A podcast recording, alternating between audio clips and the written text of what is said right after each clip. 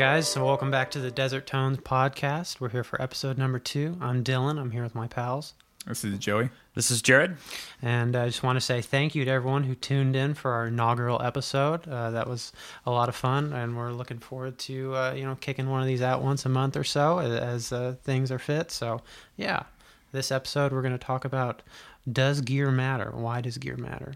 Yeah, like some of the examples of like, um, a bit about how we got to like deciding where we're at with gear, sounds that we like, our journey and like coming to our preferences a bit, um, and then sort of I guess um, some of the important things that being sort of discerning about your sound um, can help with. Um, and of course, there's a good amount of subjectivity for it, as anything like sound related is.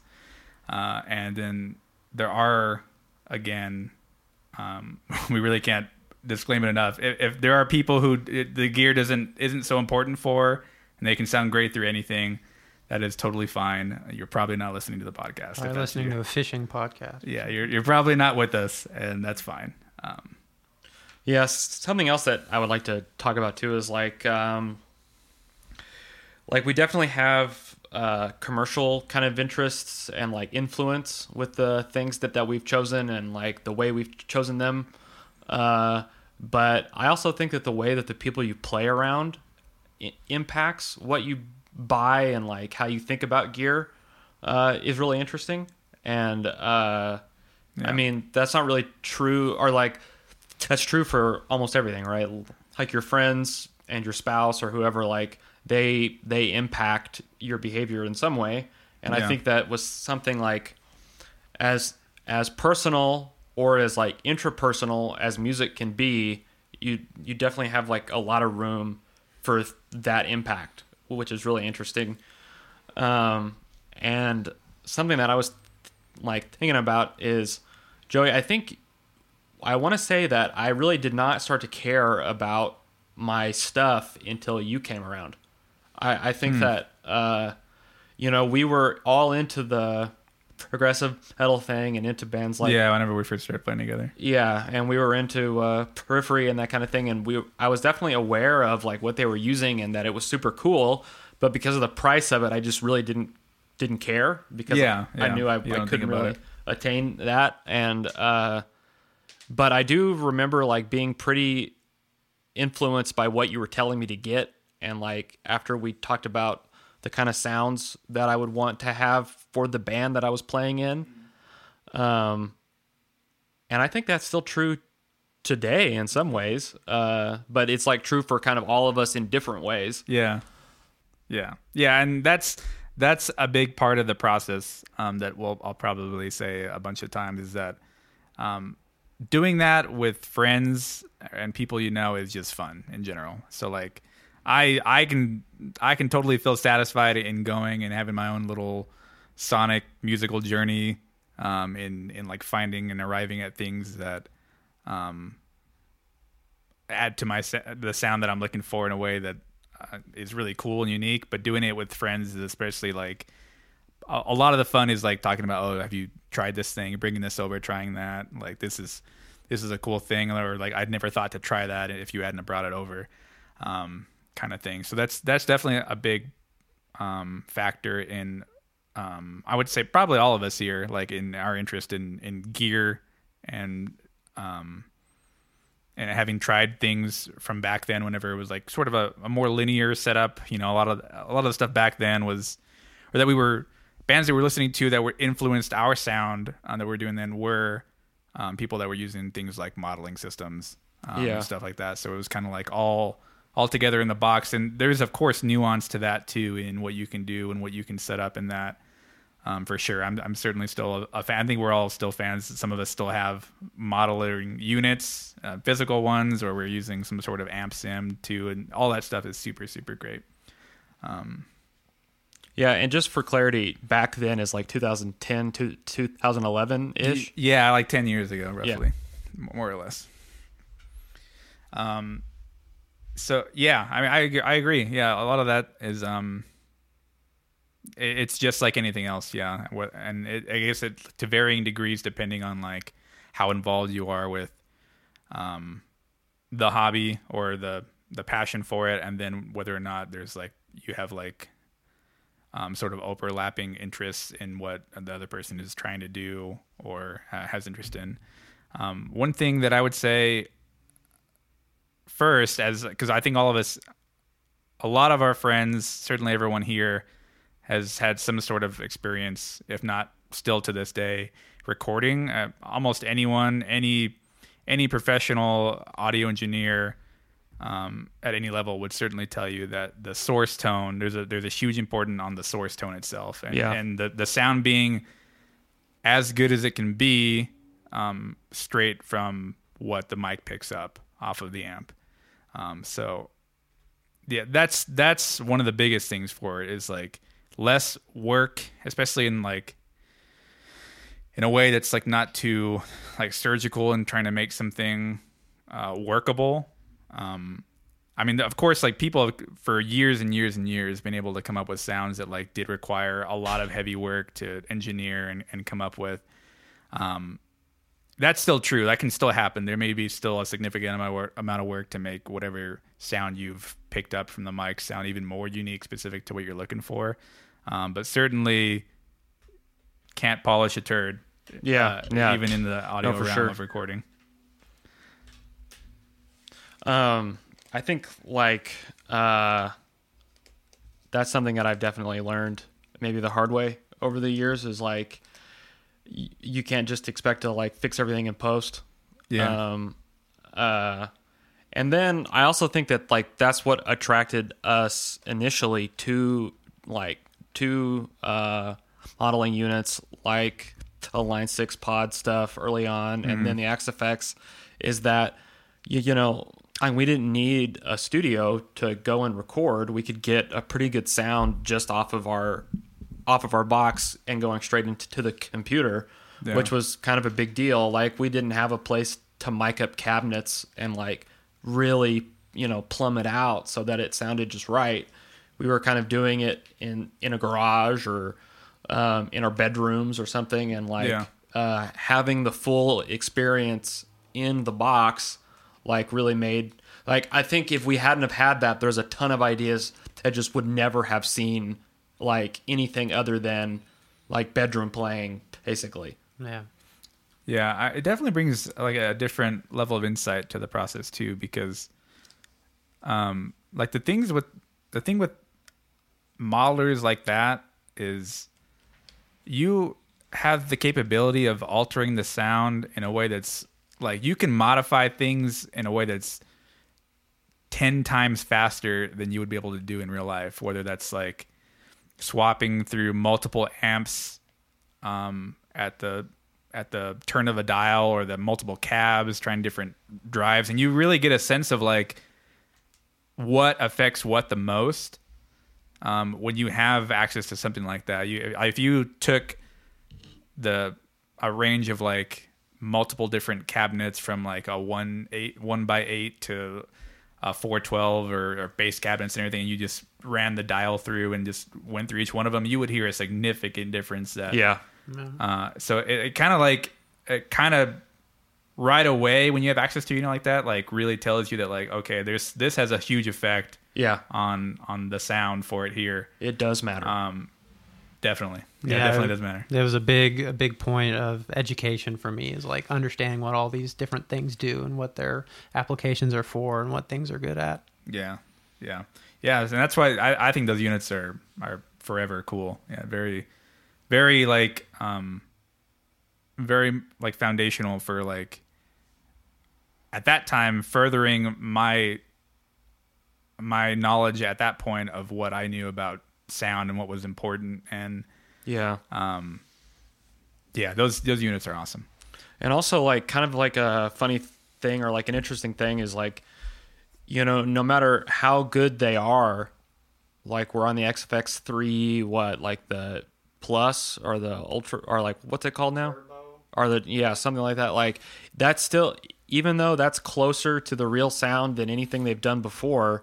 of the units that, that they're trying to model. Like it still kind of has its own flavor, and that was definitely true back in 2011. Like the Axe-Fx Ultra and the and uh, the original, like they definitely their take on a lot of those amps was not exactly like how those amps sound, or they were like blends of other things, and so it was they they have their own a unique kind of like aftertaste almost that you wouldn't get if you if you bought a new one now.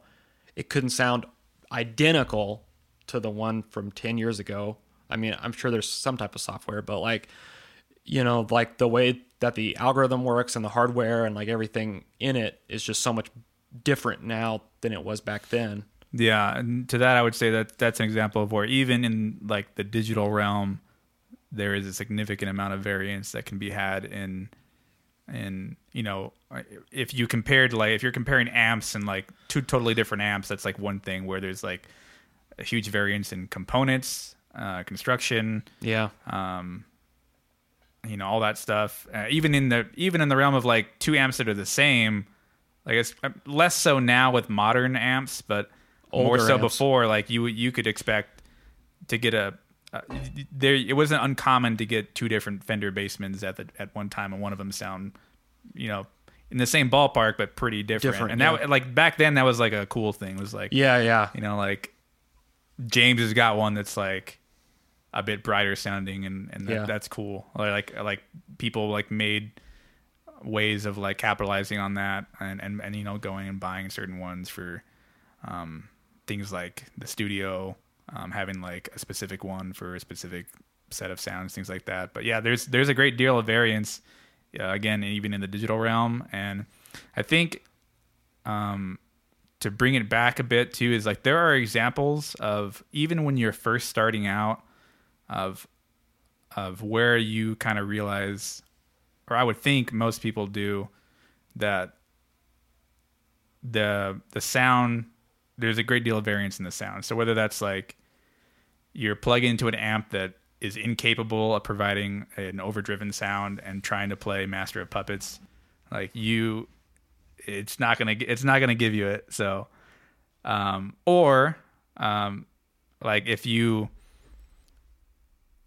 it's not as simple as just like if we're talking about like a, a driven sound, it's not as simple as like anything that can produce drive will get the job done Yeah. Right? You wouldn't you i mean people do but you wouldn't you wouldn't just run direct out of a metal zone into the into the front of the house. I would and I have. oh you could. You certainly should. Um but that's an example of where like okay a lot of people would understand that you generally don't do that and but why They would be like that why is that? Why why wouldn't you do that? And it's because you know there are certain things that um you know we come to expect um, from certain sounds or i don't know. I- I, think what i've learned about it over time is that trying not to like i guess in my frustration with not having the sound of what i was trying to emulate growing up um that's where i got to a point where i, I realized that like okay it's it it is the play it, a good amount of it is still the playing um so like there is an importance in in knowing how to do something first like knowing how to play it with you know the appropriate amount of like authority and like um what would you say um proficiency. Um all that, that's certainly still valid. Um but then thereafter it, it can actually it can actually diminish some of the inspiration in in pursuing that further i guess or like furthering your development with um, whatever you're doing in the moment. If if it's not quite right like i know i can think of tons of examples of amps that like i've played that like were all meant to be some sort of lightly driven or clean sound. Like anyone could tell uh, not anyone but a, a lot people there are assumed differences between things like fender amps that are super clean Vox amps and um, Marshall amps that are also set clean. Like there are still audible differences between those. Yeah. Um, and a lot of it is um, sort of coming to maybe coming to realize what the limit of what the gear you have in the moment is, you know, relative to like um I guess the work that it would take to get more out of it. Like I remember I had amps that were capable of a sound. I, I used to have an example would be I used to have this Peavey Windsor that I bought from a buddy back in high school that was great. It was like a sort of like a, a Marshall JCM 800 kind of vibe. Mm-hmm. And I had traded a couple amps around and got that one. And for what I was doing then, it worked great, but it was like getting, I was at the point where I was starting to transition to trying to play um, more metal music. And that certainly can do it, especially with a boost.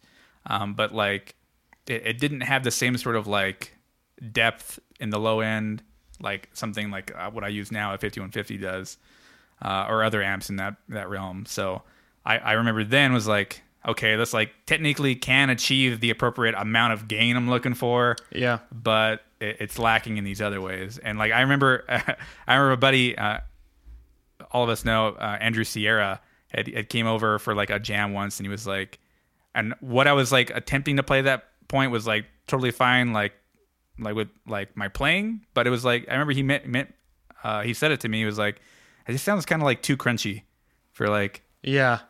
for like what I expect that sound and what you're playing to normally sound like. Sure. Um, and then I kind of thought about it some more, and I think that at that point I was just like trying to trying to make what I had work for anything. Where I was like, okay, I'll just change the settings a bit to get it like this, and, and sometimes you just can't. Like it, it was just incapable. Uh, Yeah, yeah. Get the limit of it. yeah, exactly. You've reached the limit of what it uh, can do, and maybe there are examples of like where you can take it further. I mean, like I'm certainly a tinkerer with all things that I have, um, so I'm not opposed to you know doing some like changing out pickups on a guitar to get a better sound or or things like that. But um, you know, as you become more familiar, and again, um, the importance in caring about the sound, you'll come to be, to those realizations and think about like okay, I this is where this can this is as far as this can take me, right? And so like if I'm looking for more than that, what are some examples of like how I can get that? And so going on your journey to try to figure out what that is. I was I was just uh, looking up uh like the first pedal I think I ever got. Oh, I know the one I first got. Well, mine was a uh, Digitech Grunge, I think, Oh, the purple one. Yeah. that I got from somebody I was playing with, and I thought that like, I thought it sounded awesome. like, I don't really remember the sound of it, but I'm sure it, it probably doesn't. no, no, it was it was just objectively bad by anybody who listened to it. It was like it was like shrill, which is really funny. But uh, I, at the time, I thought, man, it'll never get better than this.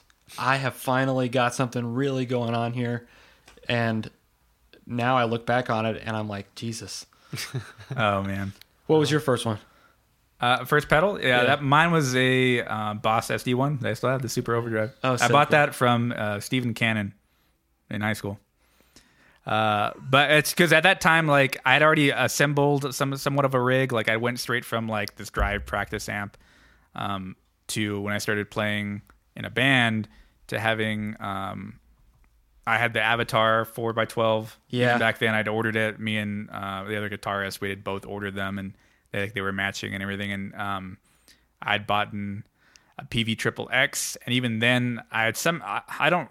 Again, that was like 15 years ago, if not more, um, where I had already heard about people that were doing metal and metalcore, um, doing like the boost into like a tube screamer style boost into like a metal amp thing. Um, and so I knew that this, and that was like back then, you know, 2006, seven. Uh, even then, I'd been on internet forums, like reading about gear and what people were saying and trying and all that stuff. And then I'd I'd come to know the Boss Super Overdrive and was like, you know, whatever where we grew up, we didn't have a lot of access to a bunch of different stuff, but um, you kind of like, you know, back then would make connections with the people at school, and I would kind of figure out some of the stuff they had. And uh, I don't remember how I got to get him to sell me that, but I I bought it back then, and I, I used that for a long time as like my main boost into that stuff. How about you, Dylan? Very cool. Uh, yeah. So my first one was a Digitech RP 50, something Oh, like the that. Oh, gray it was the that multi-effects It was thing. gray. It was a With the blue multi-effect, buttons, and it had two buttons on it. And I don't even know if you could actually how you could edit the sounds. I never did. I just went through the the 80 presets and just landed on one that This is sounded the cool. closest, yeah. Sounded cool at the time.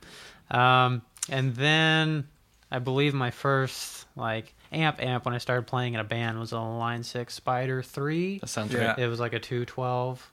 Three, so four, I, two. There's a bunch of different ones. Yeah, uh, yeah, Spider Three, I believe. So yeah, I jumped into Tone Spider first. I thought it was a four by ten. No, I had the I had the small one for a while, and then and then I got the the half stack later on. Uh, Mm, okay. Have what I upgraded to. Got Yeah, the, okay. the latest gen Spider technology, pushing the envelope. pushing the pushing the envelopes of spiders.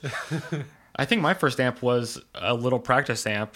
It was this. It was also a spider that was ninety nine bucks, and we got it at Guitar Center in Lubbock. Yeah, Texas. that Guitar Center in Lubbock was our lifeline for several years. Yeah, Yeah, some of it some of it for me is is just how I am as a person and I know a lot of people are like this too, but I I I got this from my dad where like I like from when I was really young and in like middle school and high school would always like see him writing a list of different things 'Cause he he like worked on uh he had like home projects or like a, um, you know cars and stuff that he would work on uh and he would like write out all the parts of the stuff that he was like going to try to purchase to um to do something with yeah. and so like I remember even back in like middle school and high school, um, I would go through the um, CCS skateboard magazines and r- like build out the whole the whole board and write the list out of all the things from like the deck to the trucks to the bearings to like the riser pads and like all that stuff and like I would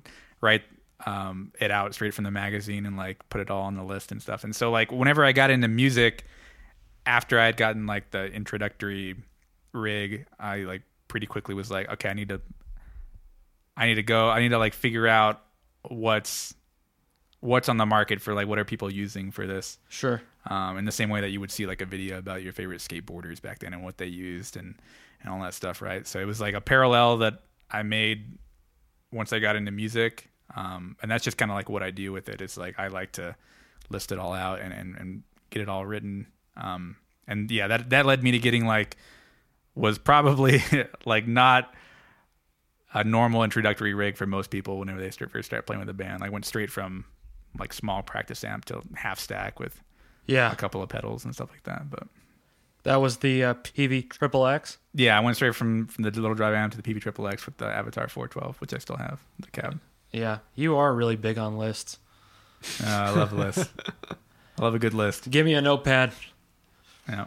Um, and I guess like another side of that is you know how things work in practice, right? So there's like a difference between uh, the stuff that like if you know you're only ever going to play at home, then you kind of have a different allotment for what you can do Yeah. than if you know I'm going to be playing shows, and then you kind of have to put that in the back of your mind is like what's portable, what is going to you know be be sturdy enough to last, what can I take around with me, and also what is going to be like the most consistent that I, that um, I don't have to play with a ton.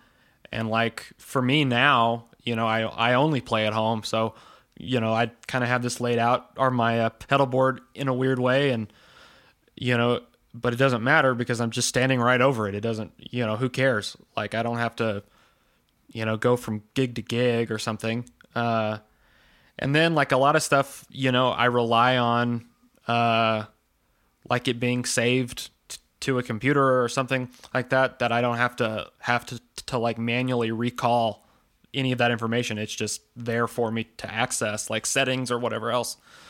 Um, and I know that like all of our experiences now are different, even though we all started playing live a long time ago, and now we Yeah. like only Dylan really does that now. Yeah, I, yeah, and that that's where I made the transition. Was like I went from playing at home in the bedroom with the small amp and and that being fine to like pretty immediately going and playing with people.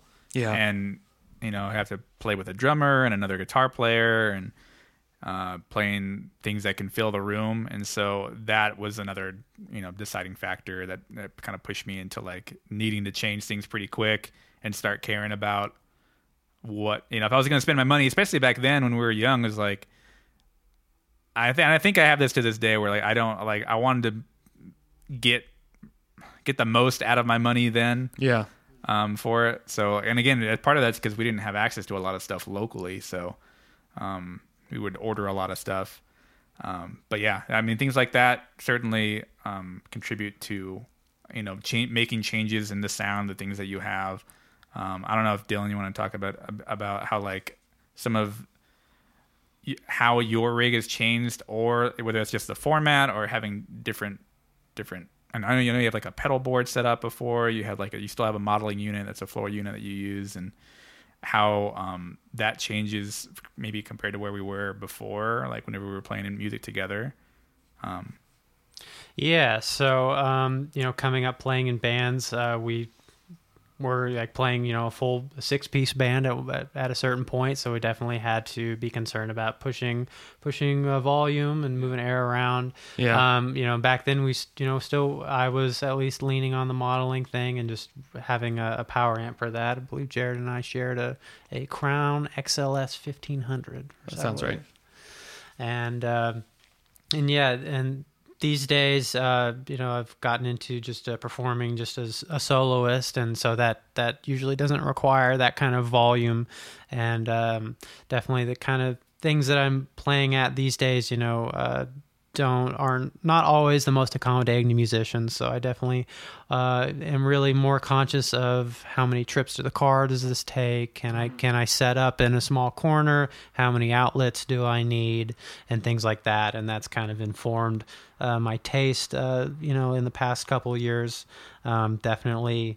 Um, it's definitely very important to me that to have stuff that is you know is gonna last and stuff that can can take a fall or a spilt drink and things like that. Um, i definitely have uh, also you know more of an interest in like budget equipment in some situations uh, whereas in the past that was never something that i was interested in um, especially with traveling out of town and stuff. I, if you know i can get a guitar that does pretty much the same thing as my main guitar but that's significantly uh, uh, less yeah, expensive don't run the risk of yeah. damaging it. yeah, and, and that stuff is just you know just getting older and doing different things it's like those kind of things that you know are more important to me whereas back back in the day you know we traveled and had a lot of stuff and it was not always properly guarded so Yeah, we were taking yeah. take, we were taking some chances so. yeah, especially driving home at three in the morning i can't believe we used to do that all the time Yeah. yeah, and uh, like yeah, it, certainly the portability for you, of course, like that's the big thing. I think the other thing with like what you do now is like the self sufficiency of of having all that stuff right. Like if you have like a, a monitor or like it's I don't know what you would call it. I guess like a PA unit. The, the Yeah. thing. Yeah, that you bring yourself for when you need to, so that you just have access to like all the things that you would need in order to be do it set up really anywhere that has power. yeah Um, so yeah, that's interesting. And again, that's like an example of like reaching the limit of like maybe what your setup was before, where there was like, you know, I'd, you had, if you previously had the head, the 412, uh, and then knowing that like, I guess maybe not even the limit, but like knowing like where that's appropriate to, because I mean, there certainly are people that can make that will like go to lengths to bring out a you know pretty intricate setup or a pretty large setup and that's that's cool too but I mean, you know there that's another consideration is like portability like you said being able to like make few trips to the car so yeah that's really that's certainly really cool. Very I also, important. I also think that like our tastes have changed too, and I think that it's become much more commonplace now to use smaller amps even for larger places because of like miking it up where the PA system has gotten much better. Like I think, you know, whenever we were playing like 10, 12 years ago, we thought it was cool to have a half stack back there. I still think it's cool Uh, I mean, it is cool. Kind of. It depends, right? Like, I thought that I had to have an eight by ten for the yeah for the you're bass amp, and like the truth is, I didn't really need any of that. Like, you can get by just fine with a two ten or a one by fifteen on bass, just as long as it's it's like mic'd up. Um, and uh, those are things that like we've just kind of changed our take on a little bit um, and also part of that is like size permitting and so on like i don't really want a gigantic cabinet in my little like play space. Like I I just don't want that. Like so if I can get a really good sound that I like out of something smaller, then I'm happy to do that. Um, and also like we aren't getting any younger. I don't really want to haul crap around that weighs so much. So there's a few things that kind of go into it. Um, but our tastes just kind of naturally evolve over time.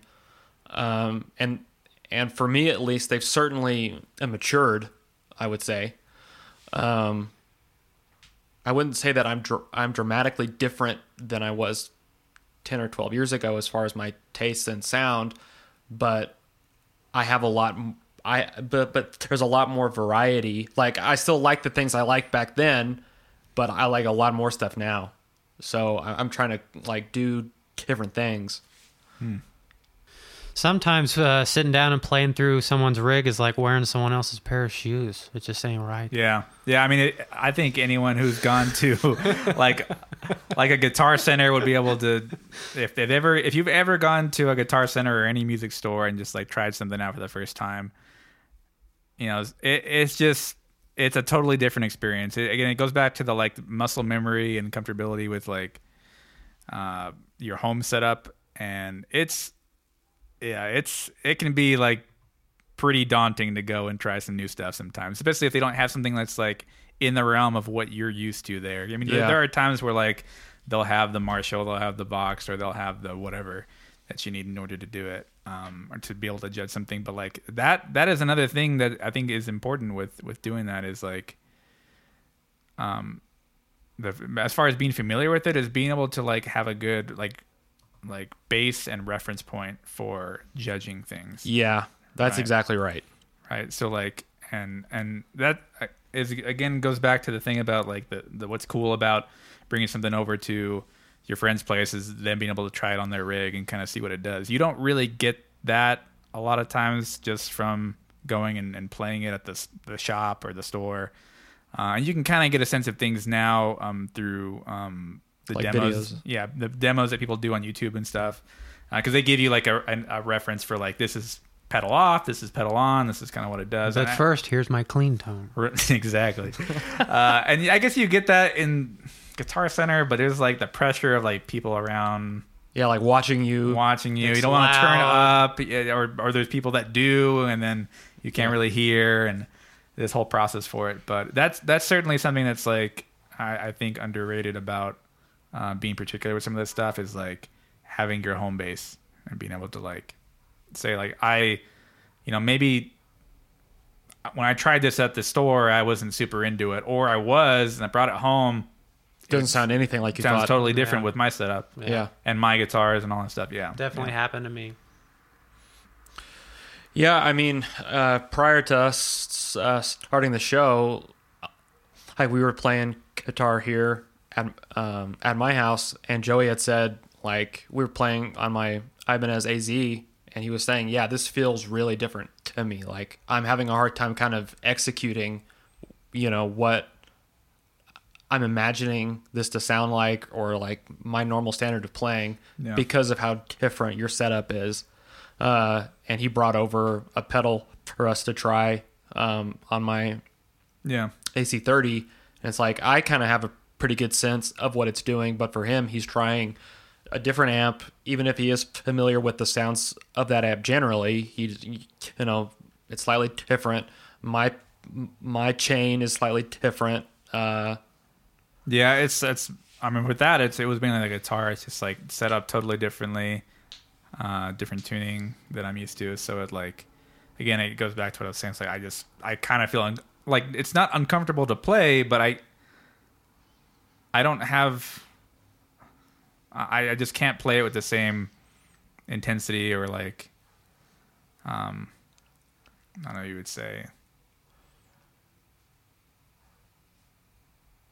authenticity almost like i can't it, it feels it feels odd Yeah. I mean, like I think like a good comparison honestly is like you know, there are beds everywhere in the world.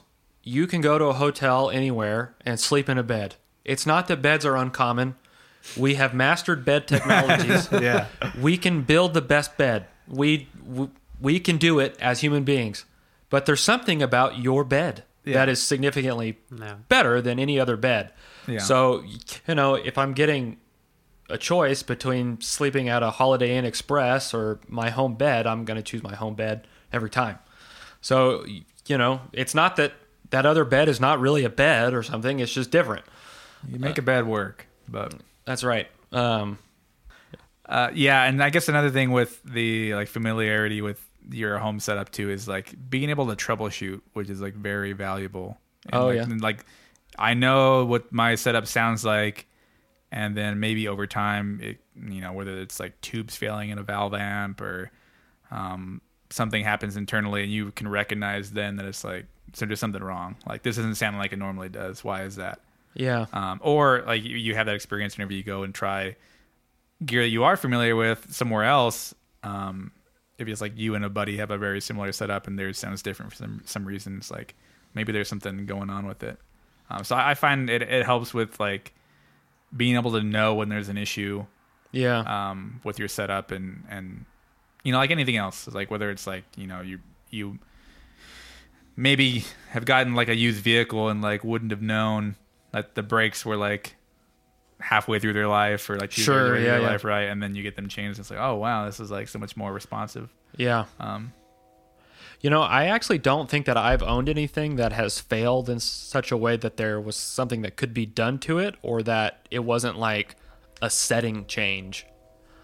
I, I'm trying to think back on like, you know, the stuff I've owned over the years. And other than that time that I had that custom 2x10 combo amp that we hooked a, oh, we hooked a head up to just to see what it would do. And it blew the board on it. This was like back in 2010 Yeah, I, I remember that. Um, We needed more tone. yeah, so we well where's more I, I mean, it's just completely obvious now that that was not going to work. But anyway, like you know, that was beyond repair, really. Um, but like, I've never owned anything that that failed. i've had some stuff fail But instruments are different. You can tell, or like for me, like that you, you know, if you own anything for more than a few weeks, or or even if uh, you just got it, like you know, you need it set up in a certain way to play it, or it like it'll drift out of your preferred range or whatever. And so, like that's different. I I mean that that's obviously happened to me a ton, Yeah. but amp stuff, no. Yeah, I mean that's that's too where like another example of where you you can recognize when you know the strings are getting old, the the neck is shifted on the guitar, it's Yeah, not sounding yeah. quite right or feeling quite right, like, and then you have to take it to get addressed, right? And um, there's there's a whole process for that with um, every other aspect of of the chain too. And a part of that process that is again cool for, or I I find is cool is uh, coming to like certain realizations along the way as far as like what is affecting what.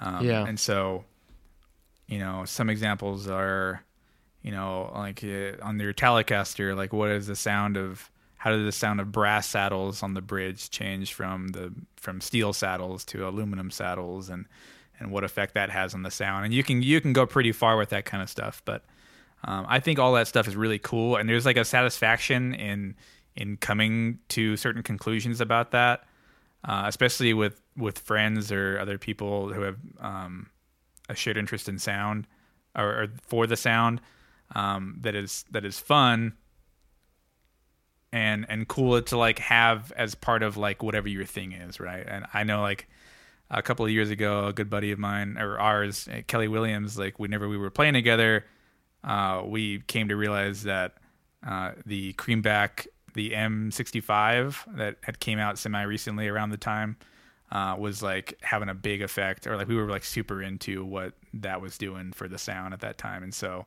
I know that he's since like put that in a, in a couple of other amps that he's gotten since. So um, just coming to things like that, I think is really cool. Making things like really personal, which is a a big part of the driving factor for me, is like y- there are people that can um, take the gear, especially in like the form of a guitar, um, buy a guitar and kind of just accept it for what it is, and and that's that's totally cool. Like I, if if it's you know if it checks all the boxes and and that's why you bought it, then perfect. Um, there are like certain preferences that I have now though in the process where i i know to some degree whenever I'm playing something uh, what I may need to change or alter in order to get it closer to what my preferences are. Um, and that's just a fun thing to do. Make it make it your own. You know, kind of you know, and, and then having the satisfaction of like doing the work yourself or putting some amount of thought into it and completing this project over time. Like it's, it's just fun. Yeah, I think that. So I I think that you're definitely way more aware of how those like smaller details affect what you're doing more than I am. Yeah, me too. and like I think I like I respect that uh, for what it is. Like you know, the fact that you can pick up on those things is like really cool to me, and you can uh, notice details that that I don't. And we were we were talking about this like off the show a couple of weeks ago, and I was thinking about it, and I was like, well, you know, I'm pretty particular about a lot of things in my life. Why am I not as particular with like my instruments or some of the gear that I choose? Like, there's a lot of stuff that I work like really hard to make it my own. Yeah. Why am I not the same way with this? And I think what I have basically arrived at is whenever I pick up and uh, a guitar or like play through my setup or go in to record, I want it to be as like visceral as possible. I do not want to have a lot of barriers to entry for like what I'm hoping to achieve. And you could argue, well, being more particular about it knocks down some of those barriers. But for me, I, I think I just want something that is going to cover as many bases as it can, or as, as I care for it to, kind of in in one or two different settings, so that I can just get right to my creative idea and then go from there. Like I don't want to really be thinking about the gear or anything. And for me, playing music is has always been a lot more about being expressive than it or like being expressive through the sound than it has been through like the gear and things like that. Not to say that the gear is not important to me, but just like the way that I think about it is different than the way that you think about it. Even if we are particular, it's just in two different ways, I guess. Yeah, I I don't know. I think you do care to some degree though, like in, in some of it, because like I couldn't care less. Uh, yeah, I mean, I, I guess I definitely see what you're saying. Like, I just, I think I just at a point with what, like, when I know I want to achieve a sound, I know what it Takes to get there. takes to get there, right? And so, mm-hmm. like, there are certainly guitars or in- you know other aspects of what I have that like I know what that does, and I'm fine with it, right? So, like, Yeah. I'm not. I don't go through every amp that I buy and think about like I need to change the bright cap on this to be this, or like I need to alter the negative feedback in this way, or bias the tubes to this certain temperature so that it's right.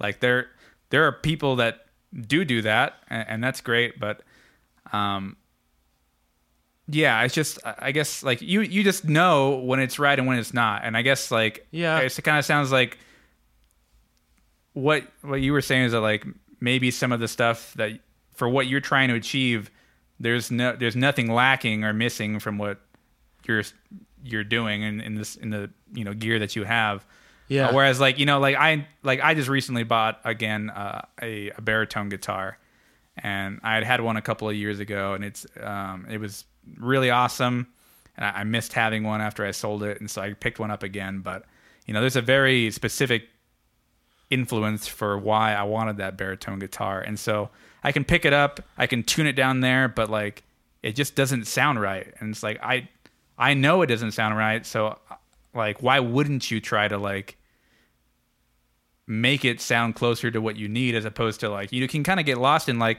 well that guitar just couldn't do it. So I just sold it and got something else. yeah. Right. I guess like I just one there, there's satisfaction in making it personal, but two like there's there's having the ability to be able to recognize what uh, can get you closer because you just I, I, I guess you could say there's more time put into it, but I feel like I'm I'm losing or like I'm losing less time by doing that by being able to like not pick something up and say like well that's all I can do and Sure. you know leaving it at that I guess.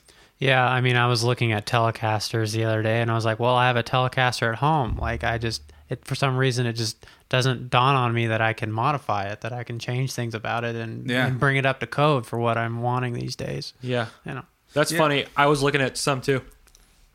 Telecaster in the mind. Yeah. Yeah, well, and I think like something that a couple of us Uh, well, I think it's it's hard to remember all of them over time, but like I know that yeah, you have a couple of like signature instruments um, from certain players, and like I think that's an example of where like for what's influencing your sound, if that person is a huge part of it, then you can kind of you can kind of rest assured knowing that when you purchase that, it's going to be pretty much as close as possible to being able to accomplish what you're looking for, right? Yeah. So like you can buy the the PRS Silver Sky for getting that type of like John Mayer sound and like know that like that's that's what he uses like and straight up. the unpleasant truth that the rest of it is just the playing. sure, sure. Uh, but I mean, like, yeah, like I don't know. I, I some things I'll accept as they are. Like, uh, you know, with the one of my guitars, uh, the Holdsworth. Like, I recognize what that does like, for for what I want to use it for in the context of like a heavier sound, something like you would maybe use your um, HT6 for the Jackson. Like, I recognize that that guitar, the Jackson, has like a much more aggressive sound um, that I still super like love. Like I, I love playing that thing, and I recognize that like the Carvin can't quite do that, but it does its own thing that has like informed a lot of what I like Yeah. as it was, and so I, I kind of accept it for that. Now I, I still have made some changes to it to try to like in my head make it closer to what I'm looking for without taking away from what it like can sort of like the sort of natural sound of it is, uh, as well as just like you know generally having fun with tinkering. But um, yeah, sometimes you just the way that something is as is is inherently the sound. You know, like like you were saying earlier with the things with about the modeling stuff. Like some, I I like a lot of the older units. We've we've had talks about this before. Like a lot of the older Axe-Fx units, and like although like by comparison, 13 years later, they are much higher resolution than they were then. There are sounds intrinsic to those old units that like maybe aren't as accurate to what they're emulating as the newer units are, but in that way, they like you said, they have their own sound, Yeah. right? And so like uh, there are times where I accept that, and like I want it. It can it can seem odd to want something that is, I guess you know, like it's like I specifically want, want this older, lower resolution television. You Yeah. know, it, can, Yeah. it, it can kind of sound like that in a Yeah. way, but like with sound, I guess it's a bit different and more subjective. But um, yeah, it's just there are times where I do that and, and where you don't. I guess like, and that's that's part of the process for it too. Is like I definitely like have moments like you said where like I when I pick up the guitar and it, it's I know what it does. I accept that as part of my sound, uh, and I, I won't think anymore about it. Like I don't think about anything on the Carvin other than having to put new string, bigger strings on it. Right? I don't Yeah. think about like I I should put bare knuckle juggernauts in it, or like I've I've thought about that before, but I also like think about. I also do like the sound that it has now, so that would be a that would be a side grade as opposed to an upgrade for me, right? So it'd be Sure, like- yeah. that would be able to something. That would just take away from the vibe and the specialty of it. And Yeah. it's like it doing a thing is like way more important than like it being the best or the most this or most that.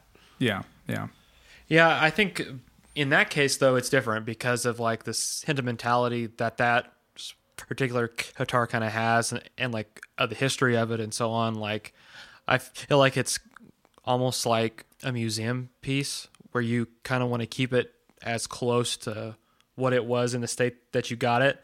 Uh, um, but like I think in my case, like there's, you know, for certain instruments, uh, whenever I got the 1527, um, I knew right away that I wanted to change the pickups out. Yeah. I, I, I don't even know what it had in it when I got it. I think I, it, still have it at the house.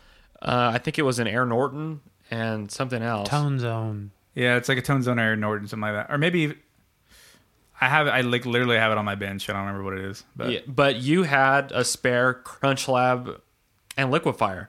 well, I had the Crunch Lab. You already had a LiquiFire in it, Oh yeah, that's right. and so we were That's just like, oh well, this is like the matching set. Like, yeah, yeah. like let's just go ahead and put this in. Um, and I thought, well, okay, this will hold me over until I buy something else. But then I I really started to like how that sounded. Yeah, And then and then it dawned on me, wait a minute. like back in like 2010 or 2000 or 2011, this combo was very popular for the kind of sounds that I want out of the 1527. Yeah. And so it's almost like this weird uh, nostalgia thing where I want to keep it like that because it like has that kind of experience for me of like this is what people like were using back then. Uh, I couldn't get it then, but I have it now, and I want to keep it this way, kind of, Yeah. which is is like interesting, I guess. Yeah, there's there's definitely something to that like you can almost say it's like a psychological connection, but even if it was just looks, right? Like there there are times where you just want to like like with that Carvin uh guitar, I would say like I definitely really like the way it sounds for that application in, in, like the context of like a heavier like metals. Um, I mean, not limited to that, of course, but like if we're doing the comparison between the Jackson again, I definitely like the way it sounds a lot for doing that. Um, but it almost to some degree kind of didn't matter because I was gonna make that work because I just have a psychological connection to that Yeah. thing, right? And that that happens for people too, whether it's like they've inherited something that they want to make work, um, or you know, some things are just like some things are just like things look cool, and like looks are whether anyone wants to admit it or not, definitely can matter a lot and inspire. Yeah, absolutely. right? Yeah, Like certainly that's that that's a thing for sure. And I think um to go along with like realizing that there can be a psychological connection to things like that is just like make it work for you. yeah, like like you, you recognize it as a psychological barrier um, that you have, uh, and however you have to get over that, that's fine. Like I mean, I know that there are some things that like I can be more particular about than others, but like I just accept that. I mean, I, I try to work on it, of course, but like I, I, you kind of accept have to accept how you are as a person uh, with some amount of that, and then whatever you have to do to be able to get over that hurdle, do. And sometimes for me, that means like having to get on the journey of like going to figure out like you know going and reading and and listening to a bunch of uh, examples of demos of stuff and figuring that out and trying different stuff in order for me to land on like I really like where this is at. Um, like part again, part of that is fun for me. So like if if I recognize a part of my process is to have to go on that journey, um, to for me to maintain the the like the the high of like inspiration that I get with like playing and then getting a really cool sound and a, a really um, like specific sound, then I just I I know by now what I have to do in order to like try to maintain that momentum, I guess. And uh, I guess too, I mean, there is a difference in. We've said this about making it personal too, and like there are, you know, especially in the realm of like vintage guitars, and depending on who you talk to, there's there's like an idea of correct specifications um, versus like your preferred specifications, um, and sometimes sometimes what you would prefer, like in like in a hundred percent ideal situation, um, doesn't exactly work out in the context or in context the way you thought it would, right? Like there's like I I can think of before getting that Carvin, I like I l- had tried I had gotten a couple of other custom Carvins made yeah, um, before that that were like adjacent models to that one, and I spec them out according to like what I thought I would have liked, and with some drawings from inspiration from some other guitars that I did like, and after some years with them, I realized that like it could there's there's aspects of this that is like too much. Like the the first one I had, the ash one, the natural yeah. one. That was cool. That one was like it was yeah, it was super cool, like unique. Like I don't think there's another one out there like it. Yeah, Um, but you know, I realized that you know it's a, it was a hol- it was like a, a semi hollow or a chambered uh, guitar, uh, and it was like a a very it was a tung oil finish all over. It was like ash, so it was super lightweight body. And so, but when you had it on the strap, it would the it was pretty noticeable neck dive on it yeah, right? And so it kind of made the playing experience like a certain way that was like not ideal. And then beyond that, like I would get so used to the way that guitar sounded, and, and then I would go to play something else, and I would realize how much brighter that guitar is, and like, I kind of had to put some time into thinking about like, am I just used to this, or is this actually like what my preferences are? And then I came to realize that like it, it's really not. I would like, I I got rid of the guitar, and uh, I don't really regret it because of the guitar that I have now, but. You know, I learned a lot about what I thought my preferences were Sure. after having tried that and got that, and then again later with the the headless one thereafter too. Um, so yeah, there's I mean there's a lot to be had from like exploring that, and on the other side of it, as far as like the correct spec thing, there are I'm not especially concerned about things having to be super correct. I guess it depends on what it is, right? There are times where like I'm specific because I know what one particular thing that I'm specific about will accomplish for me. Yeah. Um, but like there are people who are like into vintage, vintage guitars that would like berate you for going and trying anything that wasn't correct to the era. As they And- should.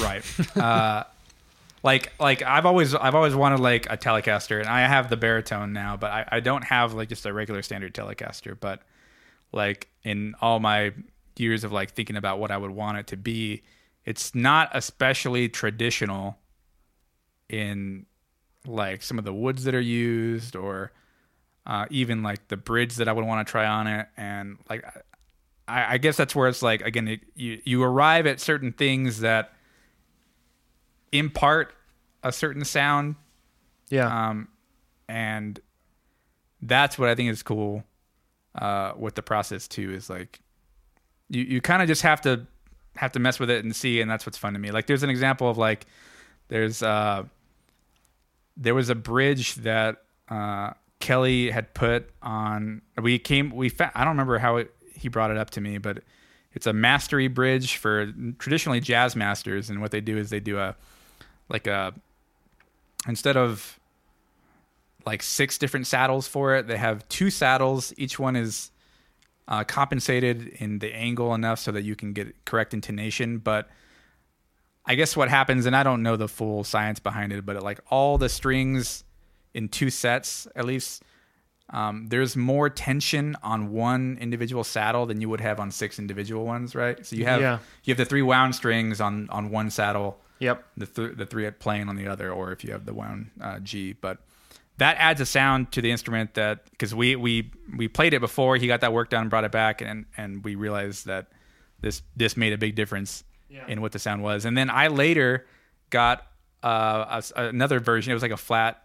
Uh, a hardtail version for my Fender Yeah. that I had that originally had a six, um, like a sort of like a Strat type, like hardtail one with the six yeah, individual saddles, right? Uh, I put a mastery one on that and made a big difference. And so like What did it do to it? they like you get less crosstalk for one with like the adjacent saddles from the other. Uh, but then like I believe, and this is a part of their what they claim as well, is that like with that added tension on one individual string, there's increased resonance, or not in string, but on that one individual saddle, Yeah. there's increased resonance. Some people would maybe argue that like there's there's people that say like for tellies, for example, with the three barrel saddles that you kind of maybe don't even want them to be like even touching, so that they're not like they're not resonating and like you're getting I guess some form of crosstalk across the others, but how, what I don't again know the science behind this one, but um, it like you could feel it whenever you hit the guitar, you could feel like an increased resonance and like whether it's just because the tension was tighter or however they did it, but um, so now I know that like that's a pretty heavy consideration for both uh, the baritone that I have now and a future like regular Telecaster 2. And it doesn't like cork sniffers would look at that bridge and, and be like, that's not correct. Right. Yeah. And like sometimes it's not about being correct. Yeah. Is what is what yeah, I'm yeah, yeah, sure, yeah.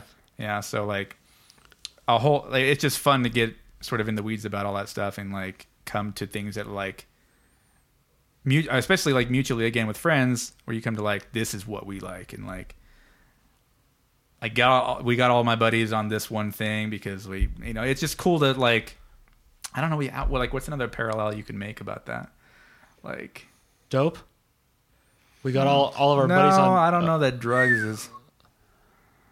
I don't know. There, there's there's something else there for it, um, or like a, a good comparison, but So yeah, it's definitely been an element of trial and error for me, just learning as I go. Um, I've definitely, uh, for example, like bought and sold a few different strats over the years because I really thought that I wanted that vintage, authentic spec, and that wasn't that you know in practice that wasn't what worked for me, and so you know it's just like kind of having to uh, do some you know education and just trial and error on stuff and like buying something and playing it for a while and like kind of understanding like how I play and what I'm going for is this working for me or not and then comparing that to someone else's guitar and then you know reaching a point where it's like yeah I don't think this is going to work for me anymore and then moving on to the next one and then you know I got a little closer and then you Yeah. know, I, and then I finally arrived at you know a Strat style guitar that really worked for me Yeah. yeah. All right. What's interesting about that too is that like, I I mean you can correct me if I'm wrong. I think the I don't know if it's the same for the SE, but for the regular Silver Sky, it's uh like the radius of the fretboard is a seven and a quarter, mm-hmm. right? And so that would like that would be an example of a vintage style spec for strats, but like that's again where like depending on how it's executed relative to all the other like um, appointments on the guitar, like can make a big difference. So it's mm. like you know you tried all these other ones that were like maybe had similar specifications, but this one is just like very dialed to be like this sort of like cross of like vintage and modern, Mm-hmm. right? And Yeah. it, it works for what you're what you're doing. yeah Yeah, that definitely is a a guitar that to me is like the epitome of of like modern and vintage kind of taste. Mm-hmm. Yeah. Mm. Yeah, and like, you know, there were I mean, we've maybe done this a bit more or Dylan and I with like tinkering with the guitars, but like I mean, I don't know if if you remember heavily. I mean, I know that like back whenever you like kind of changed some of the pickups for the first time on like the Carvins that you had, mm-hmm. like some of it was like I, I would guess back then was just like you knew what pickups would or like were used by the people that you were um, being influenced by, Yeah. right? So you can kind of, you it was totally safe to just get that, but um, there was a small period of time with I I don't know if it was both of the guitars or at least one of them where like you had what they provided you with, and, and of course you got to you got to pick from their range, Carvin's Yeah. range, right? yeah Um, but even then, like you knew, like this is great, um, but I, I know that ultimately I want the juggernauts in there. Right? Yeah, Good, I right. I had the six stock for for uh, I think over a year or so with Yeah. just stock pickups, the Holdsworth pickups actually Yeah. that came in it, and those are great too. They're just different flavors.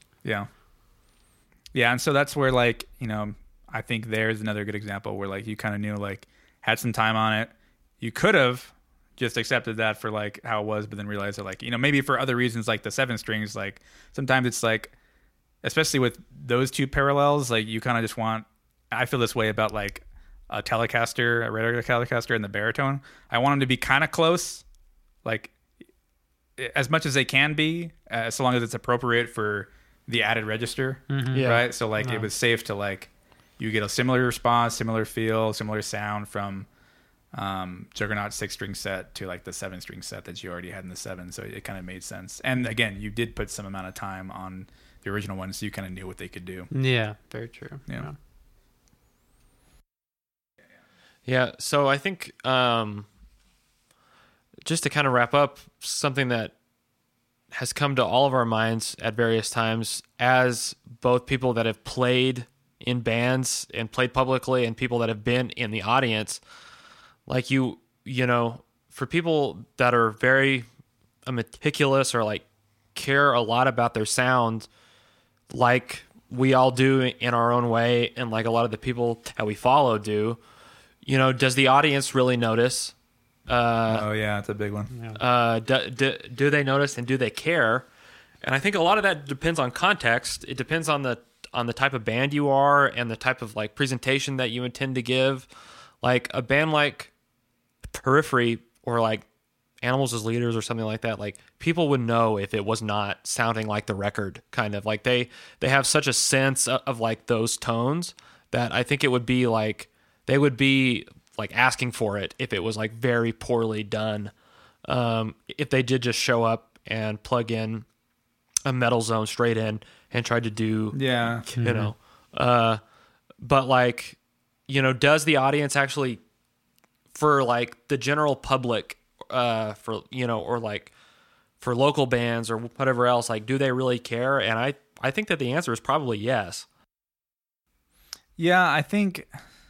I mean, I, I think there are there are definitely. I mean, probably even the majority, to be honest, of people that like they wouldn't be able to tell the difference between hearing the Line Six Spider mic'd up versus going direct with the Axe-Fx and, and doing all that, and like that's okay. But I think there is. I think what we're kind of getting at too is that it, it does like it's not exactly for the audience per se. However, um, it, there actually is something you know going along with the talk about being particular and like coming to certain realizations with the whole process there is something to um, being able to appreciate I've found um, the intricacies of someone's sound as a as a musician myself. Like Yeah. I'm seeing, Yeah, yeah. if I'm going to see a, a band live for the first time, or like for another time, and they've changed something about it, and I can kind of like appreciate it uh, further than Sure. maybe like the average audience member would be able to. It's like a fine wine with dinner. Yeah, yeah, and it's and it's cool to like be able to have that conversation with them, like and say like this is you did this and this sounded really cool, and like kind of you know pick their brain as to like how they got that. Yeah, uh, and and that that's fun to me. Yeah, so I I think yeah, a lot of people wouldn't be able to tell the difference, um, but there is it. It's at least to me a bit more about the personal sense of ownership and what you've been what you've sort of like crafted Yeah, this is Yeah. your sound. Yeah, This- taking pride in what you're doing. this Yeah. is my sound. I, I guess like I kind of misspoke. Like I think that they do care in a general sense of like this sounds like really not good or this sounds you know passable, but like yeah, they yeah. There's they extremes to it. For they sure, yeah. cannot tell like something or, or they probably cannot tell something like that or like uh, the bridge difference or something. Yeah, if Uh, you're you in the general ballpark, if you're going to a metal show and they just they sound like they have a lot of distortion on it, and it, it, it like they're not going to care too much about whether you're sure. you've got vintage 30s in your cab or or greenbacks or anything like that. So, um, it, it's it's just it's just fun for you as the person having put the time into it, and I think that's that's all the that's all the justification you really need to have to care about that. Of course, like you can again relative to like knowing what you care about. Like you may not care about having like the highest end possible delay um, Yeah. for your board. You maybe just need what will get it done, and Sure. that's that's fine too, uh, of course. But um, there's there's certainly like that argument is just I don't I'm not a big fan of the audience can't tell one. That one kind of gets me, but definitely interesting stuff. I would imagine that at some point we will come back to this in a in like some other way down the road. yeah, Yeah. definitely. Well, we want to thank everybody for taking a listen to our second episode. Um, Thanks for listening to the first one too. Everyone that Yeah. like Yeah. again gave like positive feedback about it, or to even just took the time. Definitely, definitely appreciate that. Thank you so much. yeah, much. thank you. And we will see you guys next time. All right, friends, take care now. Take care. Hasta luego.